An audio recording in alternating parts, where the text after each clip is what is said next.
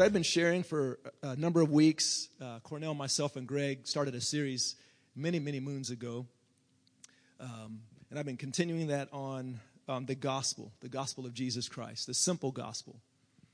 And towards the end, I, recently I've been talking about healing and the power of the gospel that, it, that, is, that comes along with it.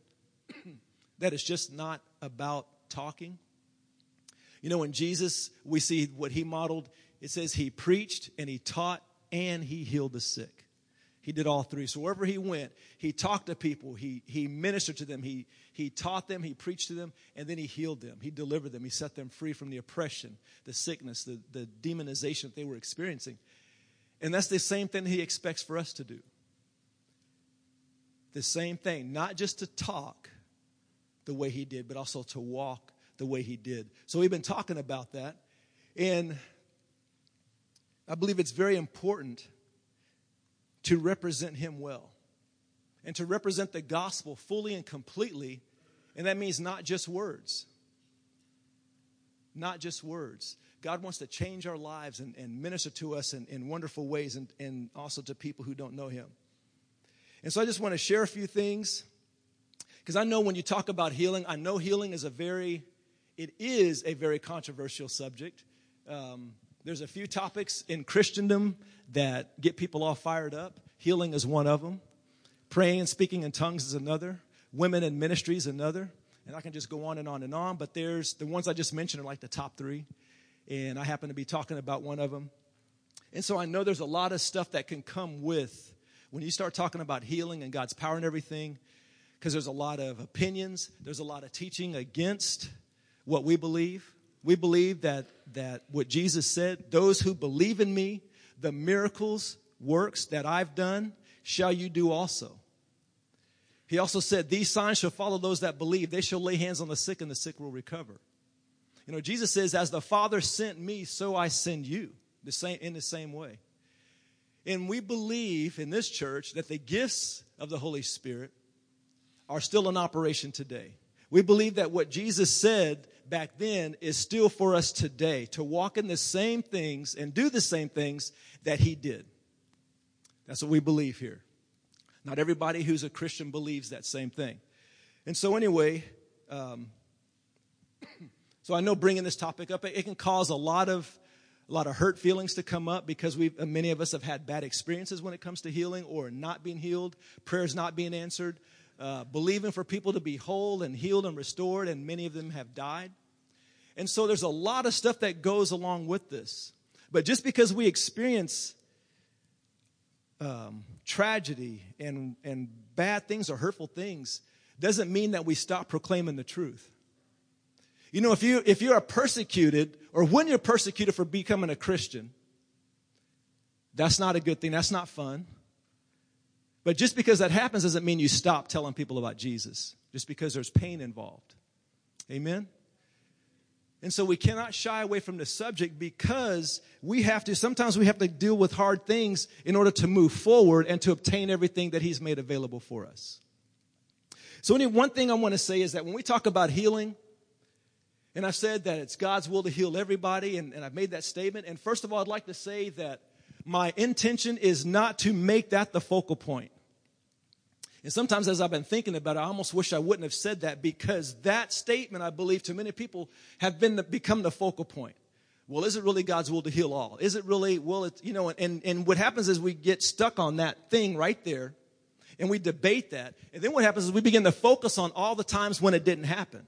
And we say, well, what about this? What about this? The focal point and what I believe God's wanting to do is to help us to realize that He has more for us that He wants to grab a hold of. That's the focal point. The fact that he wants to heal. The fact that there is more that Jesus paid for, healing, deliverance, power of the Holy Spirit, that he wants to flow in us and through us. That's the point. That's the point. And I hope, would you agree with me that we as the church are not walking in the fullness of what God has for us? Would you agree with that? Would you agree that he wants us to walk in it more than we even want to walk in it? I mean, when he died, he paid for a bunch. He paid for a great deal. And if we're only walking in 2% of that, I don't believe that glorifies him. I don't believe he's happy or satisfied with that. Now, I don't believe he's mad at us and frowning at us and waiting to backhand us like that. But he's saying, come on, church. Come on, sons and daughters. I have more in store for you. Let's run together. He's calling us into partnership with him. And the reason why it's important for us to experience these things is because it brings him glory. When somebody gets healed in their body, it brings him glory. Jesus said, Matthew chapter 5 verse 16, let your light shine before men. Let your light shine before men. He didn't say Jesus light. He said your light. Let your light shine before men in such a way that they see your good works and glorify him.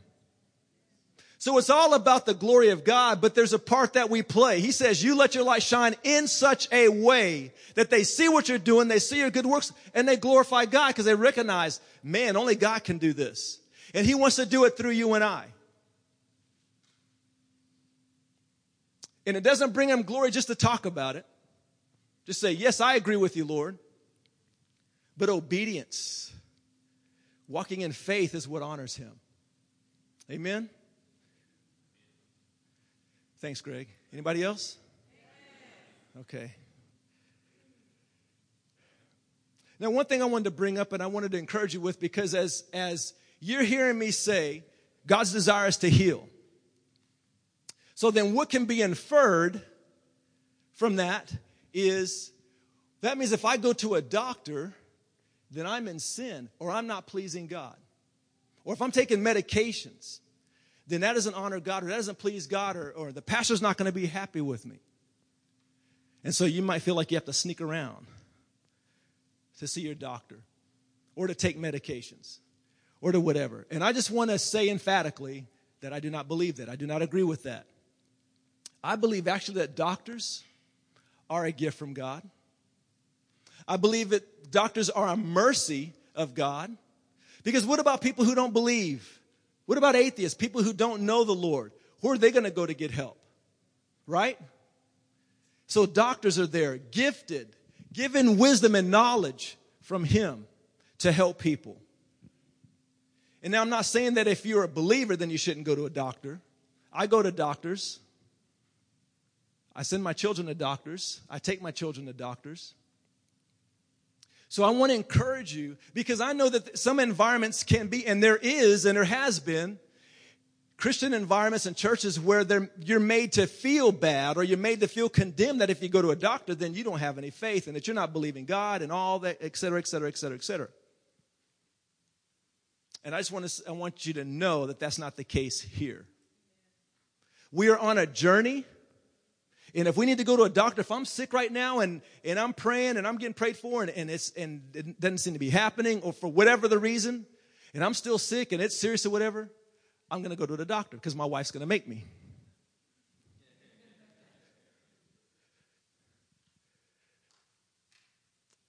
I want to encourage you though that let's not let that be our end point. If that needs to be our starting point, so be it. But let's continue to, to agree and believe what the Lord says. Because the doctors don't have all the answers. Matter of fact, there's a lot of answers they don't have. And if your sole confidence is in doctors, then you're going to be let down. You're going to be disappointed. And what if you're in a situation where doc- the doctors aren't available to you, or you can't afford to go to the doctor and get help? And so we really don't have to worry about that here in the United States because if you get in an accident or you get sick or something, you're about to die or whatever, and you walk into the emergency room, guess what? They're going to treat you. Whether you have money or not. In other countries, that's not the case. Kenya, for example. We met a man, we went there, took a team there years ago. Actually, it was 2007. I asked Cornell this morning, said, when did we go again? I forgot. 2007. Took a team, there's a six of us. and there was a man we met, one of the leaders in the church. he was barefooted, and one of his feet was really swollen, really bad, and it was pretty messed up. And it looked like, I don't know what the situation was. I wasn't the one actually talking to him. There was some on our team.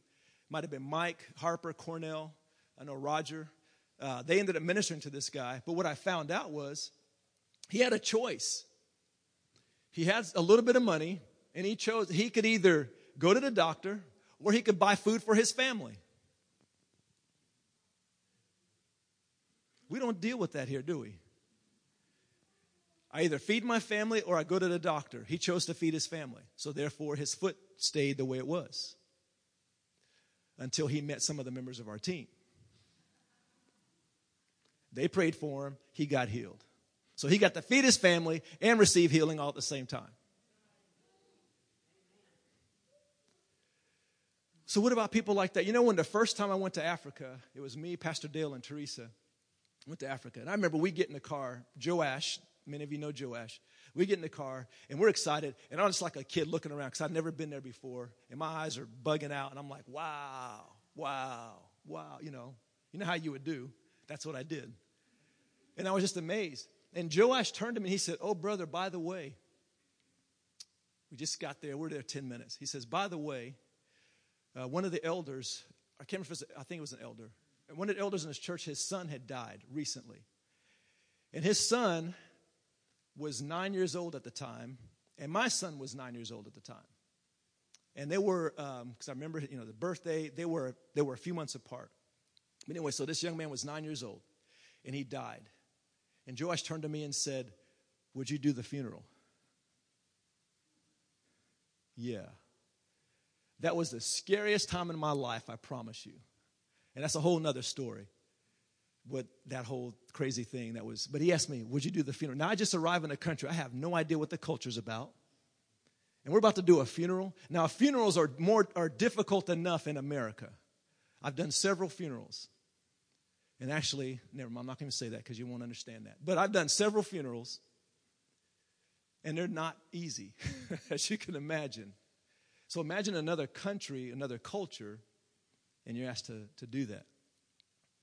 But the point is, when I found out what the, I can't remember what it was, but when I heard what the young man died of, it was one of those situations or, or illnesses or situations that if he were here in America, he probably would not have died.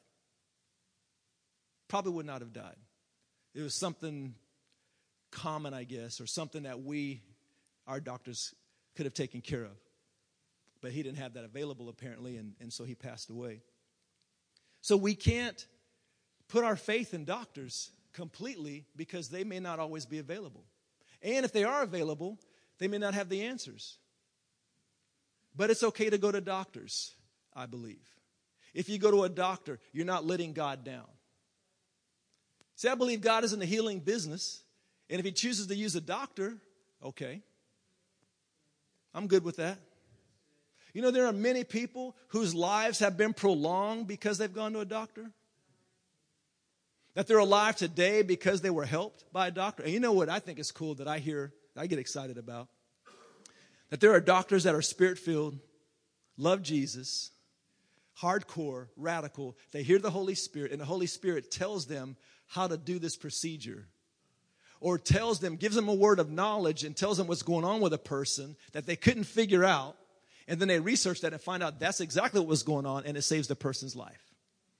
See, that's cool stuff. That is cool stuff. I remember one time, as a little over a year ago, I was visiting a person in, at the OU Medical Center in Oklahoma City. Excuse me for saying OU, okay? It's okay. I was at the OU Medical Center visiting a friend, and as I was leaving, as I was walking out, out of the corner of my eye, I noticed a lady over to the side in a wheelchair, and she had oxygen tubes in her nose. And I don't know about you, but that bothers me. Okay, I get offended at the situation, not the person, but the situation. That just bothers me. Particularly when I see person a person with breathing challenges. That bothers me. And I was thinking, why does that bother me so much? I remember when I was young, I think I was about six years old. One time this happened. I either had an asthma attack or a, an anxiety attack. I don't know what, it, I, I'm thinking asthma. Because I remember standing in the doorway of the living room and I couldn't breathe.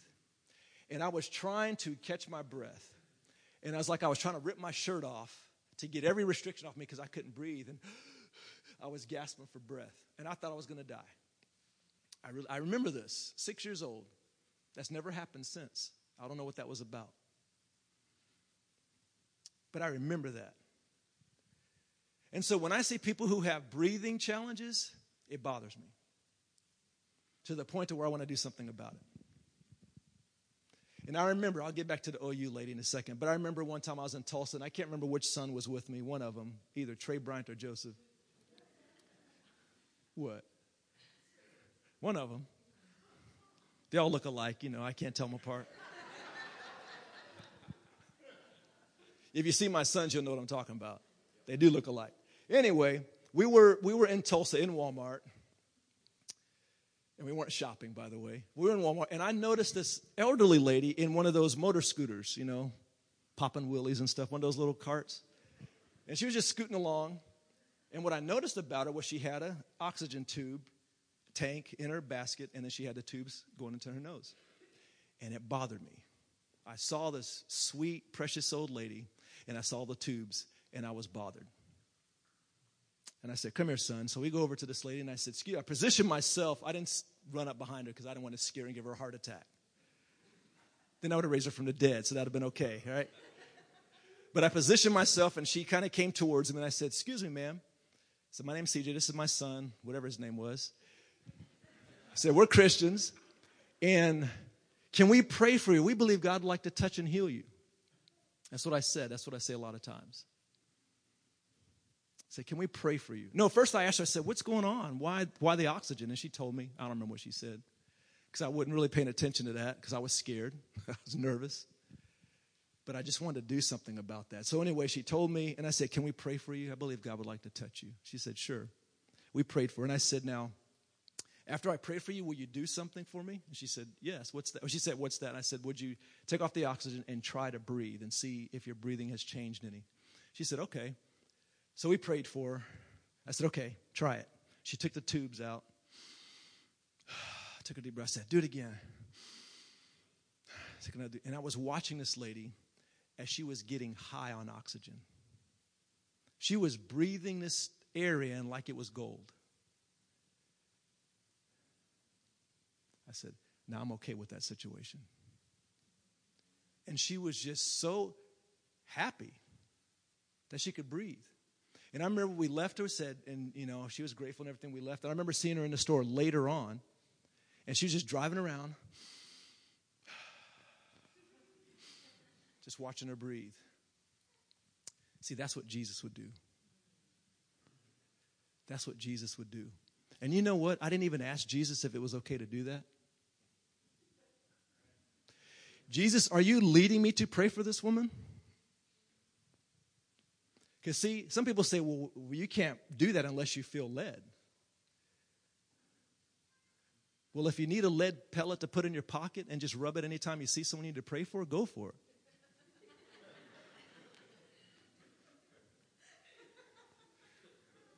Some of you got that. Actually, one year when I was preaching many, many years ago, some of you may remember this, that before the service started, I did pass out lead pellets. Of course, nobody knew what I was doing, but they always knew I was up to something. So I gave everybody a lead pellet, told them to put it in their pocket. So at the end of the service, because we were talking about being led by the Holy Spirit, talking about that kind of thing. And I said, so whenever you see somebody that needs ministry, that needs prayer. You know, if you're in Walmart, you're at work, whatever, and they need God to minister to them, and you need to feel led, reach in your pocket, rub that pellet, and then go pray for them. I feel led. So, anyway, backing up to the lady at the OU Medical Center, I saw her out of the corner of my eye saw the tubes. I was bothered, but I didn't do anything. I just kept going. And I walked out of the door, and then the Holy Spirit started having a conversation with me. Like, you're just going to let that go? No, but I'm scared. You know that that kind of thing in your head. I'm scared. I don't. Uh, I don't know. You know that that thing. And I said, forget this. So I walked back in, and there was two ladies actually, and I said, excuse me, ma'am. I said, what's going on with the oxygen? See, that's how I approach people. What's going on? What's up with that? You know, the direct approach. And um, she was having experiencing liver failure, needed a new liver, or needed a liver. New or old, I don't think she cared. She needed a liver. And I'm not sure directly if the oxygen was because of that. I don't know medically if that's, but I remember that being a situation. So I was talking to her, and anyway, I said, Hey, I'm a Christian. I was wondering if I can pray for you. She said, Oh, sure. I said, What would you like God to do? And she was telling me all this stuff besides the liver. Like, hey, girl, I understand this, this other little stuff. That's cool, but what about this liver? You're just telling me. And I said, Can we pray and ask God for a miracle to give you a new liver? She said, Yeah, absolutely. So we prayed, God, thank you for a new liver. Thank you for blessing this precious woman and whatever else. I gave her my phone number, but I didn't take hers. If she wants to get in touch with me, she can. A few months later, I was outside doing some yard work and I was thinking, I wonder whatever happened to that lady at the OU Medical Center. Excuse me for saying OU. I wonder whatever happened to her. I wonder, and as soon as I thought that, later that day, I get a phone call. I didn't recognize the number, so I let it go to voicemail. I listened to it, and it was that lady. Actually, it was her friend. No, it was her. Anyway, he, her or a friend, they called and say, Hey, I don't know if you remember me. We met at the OU Medical Center. You prayed for me. Please give me a call back. I want to share with you what God has done. So I called her back. I said, Hey, how you doing? This is CJ. And, and she told me all the details. I don't remember all the details, but basically, she was in the bottom of the list for a liver transplant. Somehow, things change. She got on the top of the list and she got a new liver. And so I went to the hospital to see her a couple of days later, and she was um, being discharged the next day. And she was telling me her story, you know, made a lot of bad choices, a lot of drugs involved in that kind of thing. And I believe she was telling me that her choices led to her liver failure and all that kind of stuff. Some people might say, well, she didn't deserve a new liver because she abused the one that she had. Well, I'm glad I didn't ask you your opinion before I prayed. And you know, here's the point why I brought this up. You know, I could have been a little perturbed with God. Because, see, he used, in that situation, used medicine to bless this woman with a new liver that extended her life. Because, see, when I was praying, I was wanting one from heaven to come and go into her body, a brand new one. But I decided not to take issue with that. And I was pretty happy. And I'm thinking, you know, because of just reaching out, being bold, getting over myself, and praying for this lady, her life is extended.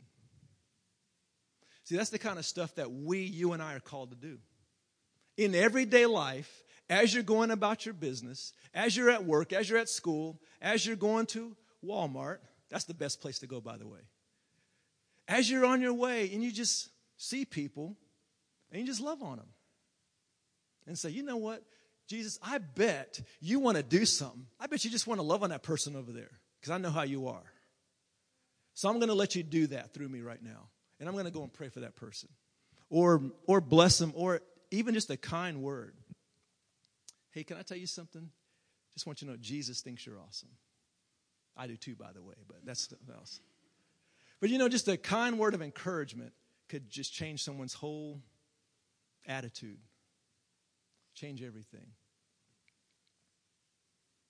So, my challenge and my courage is I'm okay with doctors, but let's not stay there.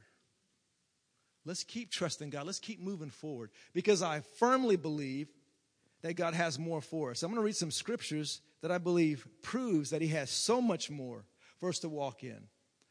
And I'm going to go through these fairly quickly because my time is running short. John 15, 7. And I'm going to read this out of what's called an expanded translation. and I forgot to bring it with me, but fortunately I have it copied down in my text.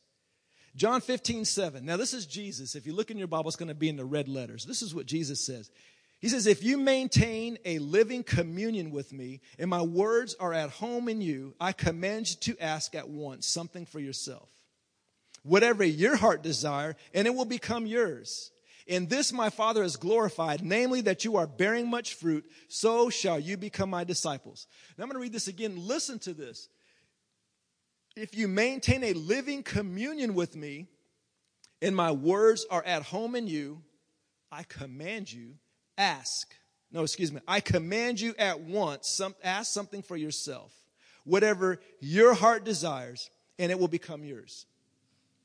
Now, the translation that I was reading out of, it's, it's, I wish I had brought it so I could read what it was about, but basically it, it it's trying to be a direct translation from the Greek to f- structure and phrase it right so it, it brings out the true meaning of what the original text says. And I never read it like where it says, I command you to ask at once something for yourself. Now that's crazy, isn't it? Jesus is saying, I command you to ask something for yourself. Now, before that, he says, if you, if you maintain a living communion with me, or if you abide in me and my words abide in you, then I command you to ask something for yourself, and it shall be done. That's Jesus talking, and that's him talking to his disciples. Are you one of his disciples? Then he's talking to you. Here's another one. Mark 11, 23, 24. In answering, Jesus says to them, Be constantly having faith in God.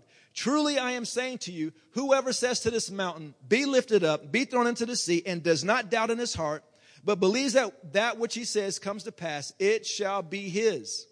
On this account, I am saying to you, all things, whatever you are praying and asking for, be believing that you receive them, and they shall be yours. That is pretty strong language. Where he's saying, Jesus again is saying, have faith in God. Or I've heard some people say that the correct translation is have God's kind of faith. If you say to this mountain, be cast into the sea, and if you pray asking anything and don't doubt but believe, you shall have what you say. Sounds similar to the other one in John 15, 7. And then here's another one. John 14, 12 through 14. Most assuredly I say to you, he who believes in me, the works or miracles that I do, he shall do also, and greater works than these shall he do, because I go to the Father. And check this out. And whatever you ask in my name, that I will do, that the Father may be glorified in the Son. If you ask anything in my name, I will do it. Now, my question is reading these three verses, do you, would you believe, dare to believe that God has more for us that we're not walking in yet? I mean, just reading these three, three verses. He is inviting us into the type of relationship to where He can entrust us with our heart's desires. We pray and ask, and He gives them to us. That's crazy.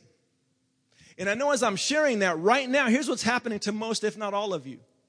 You're putting filters, you're dampening the verses, you're watering down the meaning. Well, that doesn't actually mean, well, he can't mean, he can't, see, we're watering it down. See, your mind is struggling right now, your soul is going crazy. Because, see, our experiences at this level, these verses are at this level. And instead of us trying to move up to this level that God is inviting us to, we try to pull it down to our experience. Are you hearing me? We pull it down to our experience because we're more comfortable with that. Instead of being challenged, instead of allowing the Holy Spirit to challenge me and say, son, I have more for you. This is what I want you to be walking in. You're over here. Come on, let's go. And it's not a condemnation. He's reaching his hand out and say, come on, come on, let's go. Let's go. How do we do that? Maintain living communion with him and allowing His Word to be at home with us. We'll talk about that at another time, not today.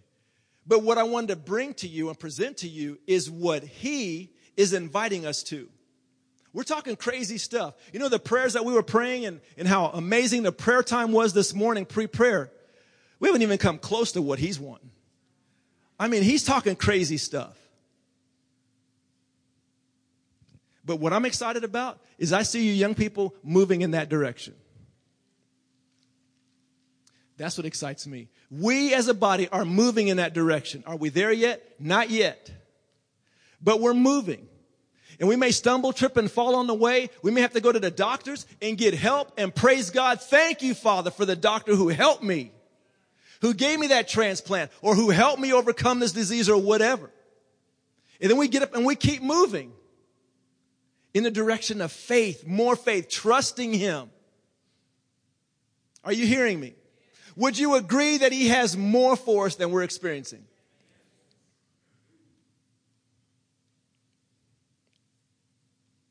Do not be conformed to this world, Romans 12, 2. Do not be conformed to this world, but be transformed by the renewing of your mind that you may prove what is the good, acceptable, and perfect will of God. The only way we're going to walk in that stuff is as our mind is renewed by the word of God. Remember, Jesus said, if you maintain living communion with me and my word is at home in you. It's only when we begin to come into agreement with his word, that's when that stuff's going to start making sense. Because it doesn't make sense to the natural mind, but it makes sense to our spirit mind. And we're going to begin to agree and we're going to begin to grab a hold of it. But if we do not allow the transformation process to happen, if we do not allow the word of, the word of God to begin to transform us, and how does the word change you? You read it. Hello. You read it, you listen to it, so you can agree with it. You know, on the way here, my daughter, I won't tell you which one. My daughter was saying, Daddy, give me a scripture. I said, um, John 14, 12. So she's, no, first it was John 17, 15, 7. The one, abide in me, my words abide in you. And she's reading, she's like, Is this for real? Like, yep. Wow, I need to read my Bible more. She goes, Give me another one, Daddy. John 14, 12. He who believes in me, he, he will be able to do the works that I do. And greater works than these shall he do because I go to the Father. And if you ask anything in my name, that will I do. Daddy, is this true? Yep. For real? Yep. Give me another one. So I gave her Romans 12, 2, the one I just read. And I told her, I said, this is how we get to walk in what Jesus has for us. We have to agree with his word. We have to let his word change our thinking. And she's like, man, I need to read my Bible more.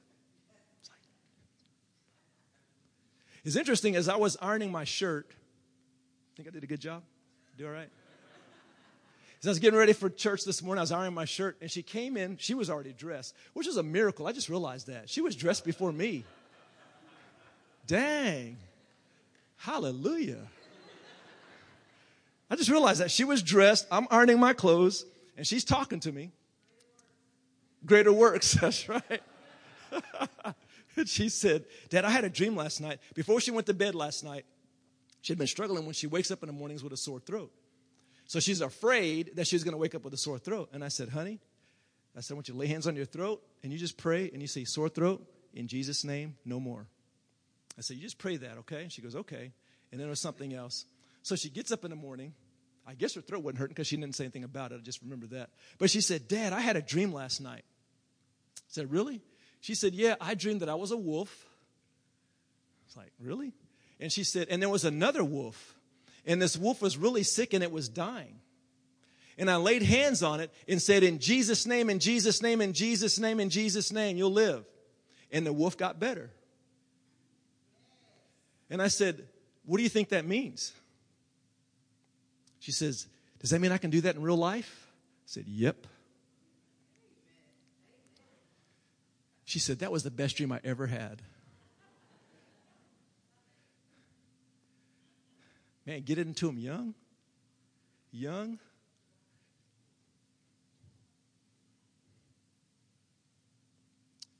The works that I do shall you do also. The works, the miracles that Jesus did. We shall do also. Are you hearing that? The works that I do shall you do also. Let me ask you a question. You don't have to answer this out loud, but answer in your mind. What do you do with tornadoes? Has anybody ever heard of a tornado? Oh, yeah, I'm in Oklahoma, right? What do you do with tornadoes? Ice storms, inconvenient rain. Do you pray for protection from tornadoes? Do you ask God to do something about it? In other words, tornadoes coming your way, sirens, you know, it's coming your way. Do you pray for protection? Do you ask God to do something about it? Or do you speak to the tornado? Oh, now, Pastor, you're getting crazy now. Well, you have no idea. What did Jesus do when he faced the deadly storm? That his disciples, who were, some of them were professional fishermen, who were very aware of these storms, and they were terrified, freaking out. Jesus, don't you care? We are about to die. What did Jesus do? Did he say, Father, help us in this moment? Did he ask the Father to do something? Did Jesus even pray? Did he pray? It didn't say he did. Or did he speak to the storm? He actually told the storm to shut up in so many words.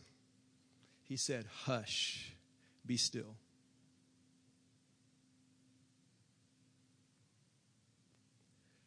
Some people think, well, you know, the weather, you never know what God. I remember I was in a, a store one day and I was talking to a man who's a Christian, loves God, dear friend, and it was there's storms coming, and we all in Oklahoma know about the storms. And I said, man, it's time to. I can't remember what I said. It was something about it's time to pray against that. And then he said, you never know what God's wanting to do. I said, Well, I think I know what he wants to do. I didn't say that. I was a lot younger than him. But here's the conclusion I've come to after years of observation and experimentation. I got a hold of this verse before. It says, The works that I do shall you do also, and greater works than these shall you do because I go to the Father. That verse was lodged, and then I saw Jesus, what he did to the storm. And I remember the Holy Spirit challenging me what Jesus did, you can do also because I'm inside of you. And I remember one time, and so I started agreeing with this. My mind was being transformed. The way I was thinking was changing. And I remember one time we were at me and I think we only had three or four boys at the time. Can't remember if Grant was around yet. We had three or four boys. If you were around, you would have been real little. So I don't even know if you remember this. But we were in Oklahoma City at a hotel just a little family getaway, and it had an indoor swimming pool. And we were about to go swimming. So all of us are getting our trunks on, getting our towels and everything. And all of a sudden, we hear this the tornado sirens go off. Now, we are totally oblivious to what's going on with the weather because we're all excited about the swimming pool. All of a sudden, the sirens are going. I was like, what? What is that? Are they testing? We look out the windows and it's dark. I mean, it's real dark. And it's like, whoa. So Lisa, being the weather woman that she is, turns on the news. I think it was Channel 5. Rick whatever his name was. So we turn on, of course, this is the weather all over the station, and they show the radar and they show these little swirly things spinning around like that. And we all know, know what those are, right? Well, there was one close to where we were, and that's why the sirens were going off. And I said, guys, we turned the TV off, and I said, Do you remember what Jesus said? The things that he did, can we do also? He took authority over the storms. Remember that? And the boys are going, Uh huh. I don't know if they remembered or not saying, Remember what Jesus did? And so I was in the moment. I said, Let's pray. Let's do what Jesus did. We took authority over the storms. In Jesus' name, tornadoes, we command you to dissipate. We command you to dissipate in Jesus' name. We turned the TV back on, and the swirlies were gone. Tornado sirens went off. And we went and we swam. From that point, from that point, and that was several years ago, obviously it was either 18 or plus years ago, I've had that experience several times. Because I choose to agree with, Jesus says I can do what he did. And see, I see the tornado as deadly and destructive, that it's going to harm people. To me, that's not the will of God. Some people talk about the judgment of God. We're not in his judgment right now. Judgment is going to come someday we are not in his judgment right now. We are experiencing the grace of God. Because if we're talking about, well, judgment, judgment, we all deserve that. So when people talk about tornadoes and everything being a judgment, I disagree. Okay? I'm not saying New Covenant disagrees, I'm saying I disagree. And so my thinking is if Jesus were here, he would tell the storm to shut up. And he's in me, so I'm going to tell it to shut up. So I've been doing that kind of secretly because I was in experiment mode. I didn't know if this was right or not. And so I kept doing that. And we'd see tornadoes coming, we'd see wall clouds forming, say no, and they dissipate. They would go around, they would do all kinds of things. I remember one time Some of you may remember this several years ago. There were straight line winds coming towards Stillwater, 90 mile an hour winds. And they were coming at us, and they were on, on the west side of I 35. And they were coming, they were barreling towards us. Lisa kept telling me, she, she updates me on the weather. I'm out there praying, speaking to the storm, and she updates me. So I was watching Mike Morgan, and then they were saying they they were approaching Stillwater, 90 miles an hour. I went outside, and I said, You will die down in Jesus' name. You will die down right now in Jesus' name. I go back in the house, and within two minutes, Mike Morgan says, Well, the winds died down to 40 miles an hour. However, they can flare back up any moment. They never did. Never did. Well, then I come to find out, because see, some of you think I'm crazy, but to, the good news is there's a lot of crazy people in this church just like me. I found some like minded brothers and sisters. I'm like, okay, good. If I'm crazy, I'm not alone. But here's why this is important. I believe that. I'm a firm believer. That's where my faith is. You can't shake me from it. You can't argue me or try to theologically dispersuade me or whatever. Dispersuade. Never mind. It's happened too often. Remember this partnership that Jesus is inviting us into? We abide in Him, His Word abides in us. We can ask what we want. See, I believe our heart becomes like His heart. When we see danger or destruction, I think we can do something about it. Many years ago, many of you know Joash, Joash Lagami, a brother in Africa, in Kenya. He was telling me how they, I can't remember if we sent money for this or not, but he was telling me that they wanted to do a medical clinic where they wanted to buy a bunch of medicines and invite people to come out and do a clinic where they can get diagnosed by a doctor and then give, have a little pharmacy and get all these medicines. Stuff like Tylenol. I mean, simple stuff that we just take for granted. We can buy over the counter and it's gold, liquid gold to them. So he got, got these medicines, and they had these, this clinic set up, and it washed out the rain. Washed it out every day it rained. It was in a rainy season. And he was sharing with me he was frustrated because it, it didn't work. So, and he was telling me how he wanted us to come and do that. And, and so we did. We took a team of six of us and we went. And the only time we could happen to go there was rainy season. So we spent all this money. He buys all this medicine. I mean, little pharmacy. It was awesome. All this medicine. And here's my idea. I said, hey, Joash, when the people come to get the medicine and they're standing in line to wait to meet the doctor, we're talking about an all day deal. Can we lay hands on them and pray for them? I mean, talking about a bunch of sick people that you get to pray for? I mean, it was like a kid in a toy factory. He said, Absolutely, that'd be a great idea. That is all. You know, he was excited about that idea. So as the people were coming, they were standing in line. The team were laying hands on him. In Jesus' name. And Jesus is praying for him. People had AIDS, people had tuberculosis, people had all kinds of crazy, strange stuff. There was even a man who was demonized and he was manifesting. I mean, demon manifesting like you see on TV or read about in the Bible. He was flailing, he was doing stuff, and he had no control of his body. The team took care of that. Man was set free. He couldn't speak English, but he said, Thank you in clear English. Thank you when he was set free. So anyway, so we go and we we're going to have this clinic, and Joash was concerned. He said it's rainy season, and last time we tried this, it rained every day. And we as a team, we talked because see, we had a certain belief system.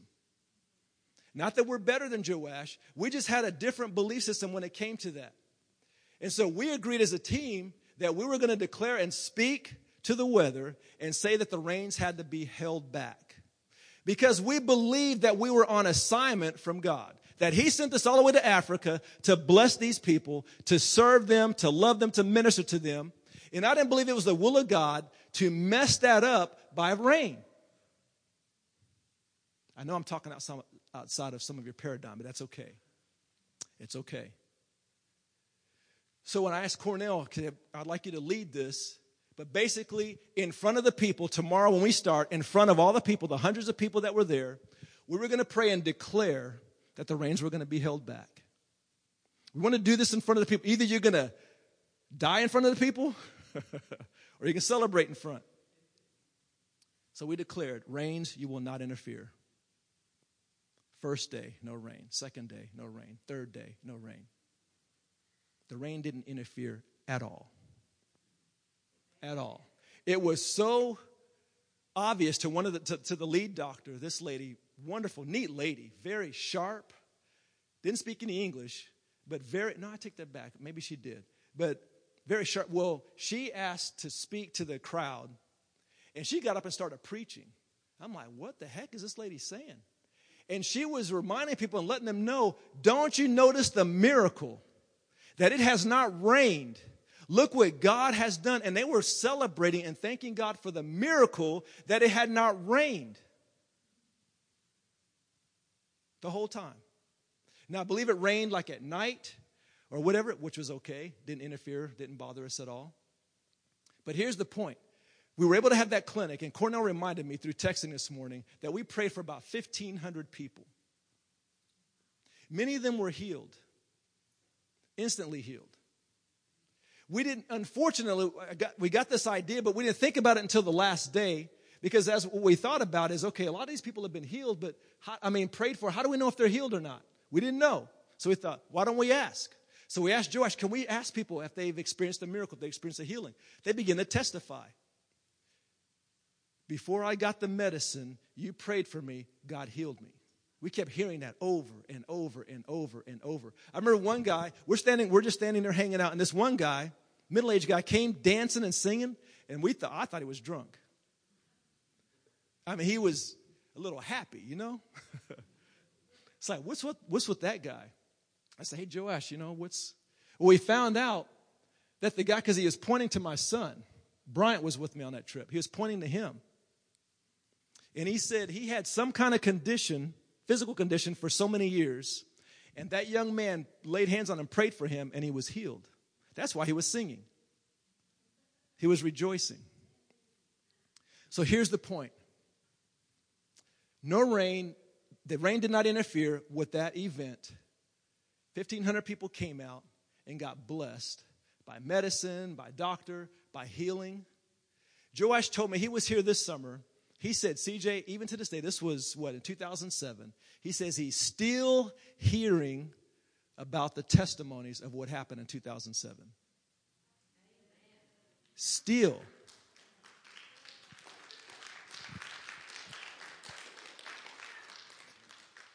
Okay, here's the point in closing.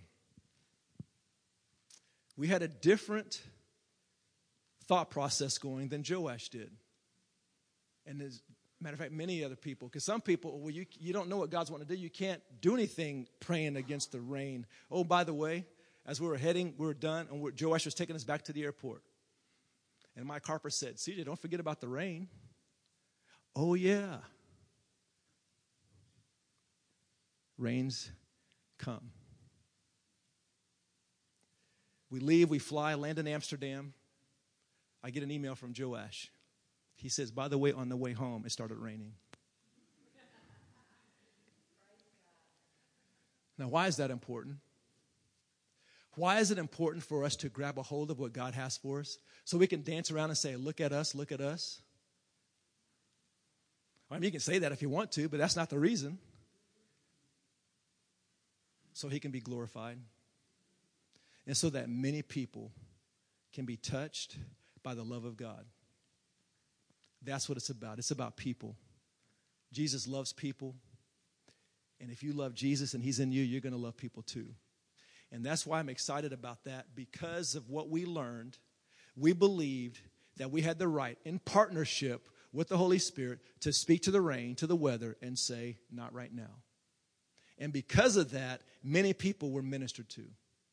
People got saved, lives were changed. Even to this day, we're still hearing, hearing about that. Now imagine with me, maybe there's 100 and let's say 100 people in here, 110, 120 people in here. Let's say that. Imagine if we all walk like that.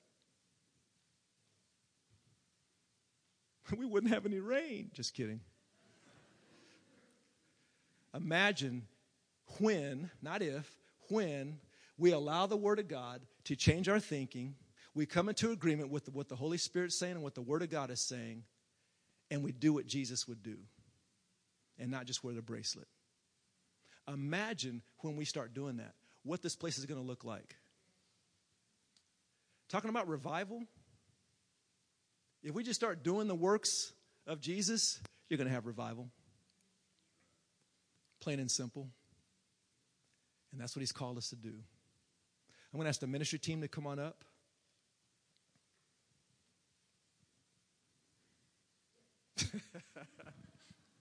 Some more ministry team to come on up.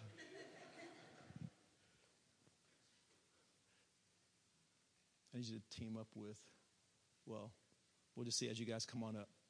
Ministry team.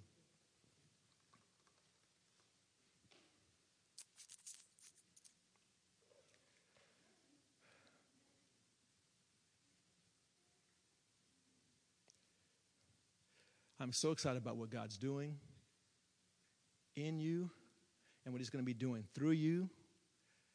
I mean, I just can't wait to hear what happens in Zacatecas. Place is going to get blown up. It's going to get blown up.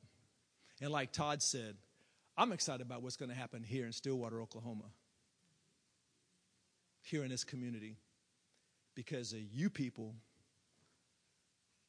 agreeing with Jesus and saying yes and just loving on people.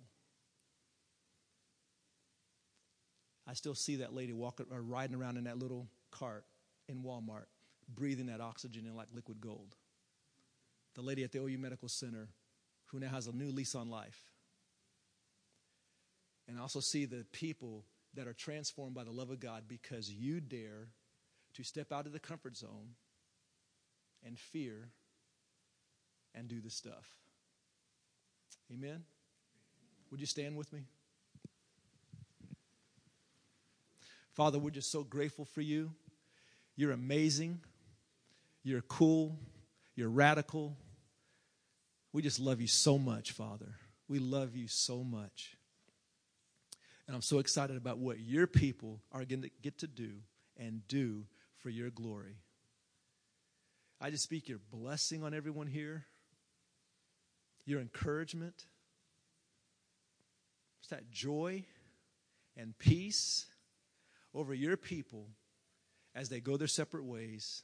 And I pray for their families too. In the name of Jesus. Amen. Amen. God bless you. You guys have an amazing week, and we'll see you next time.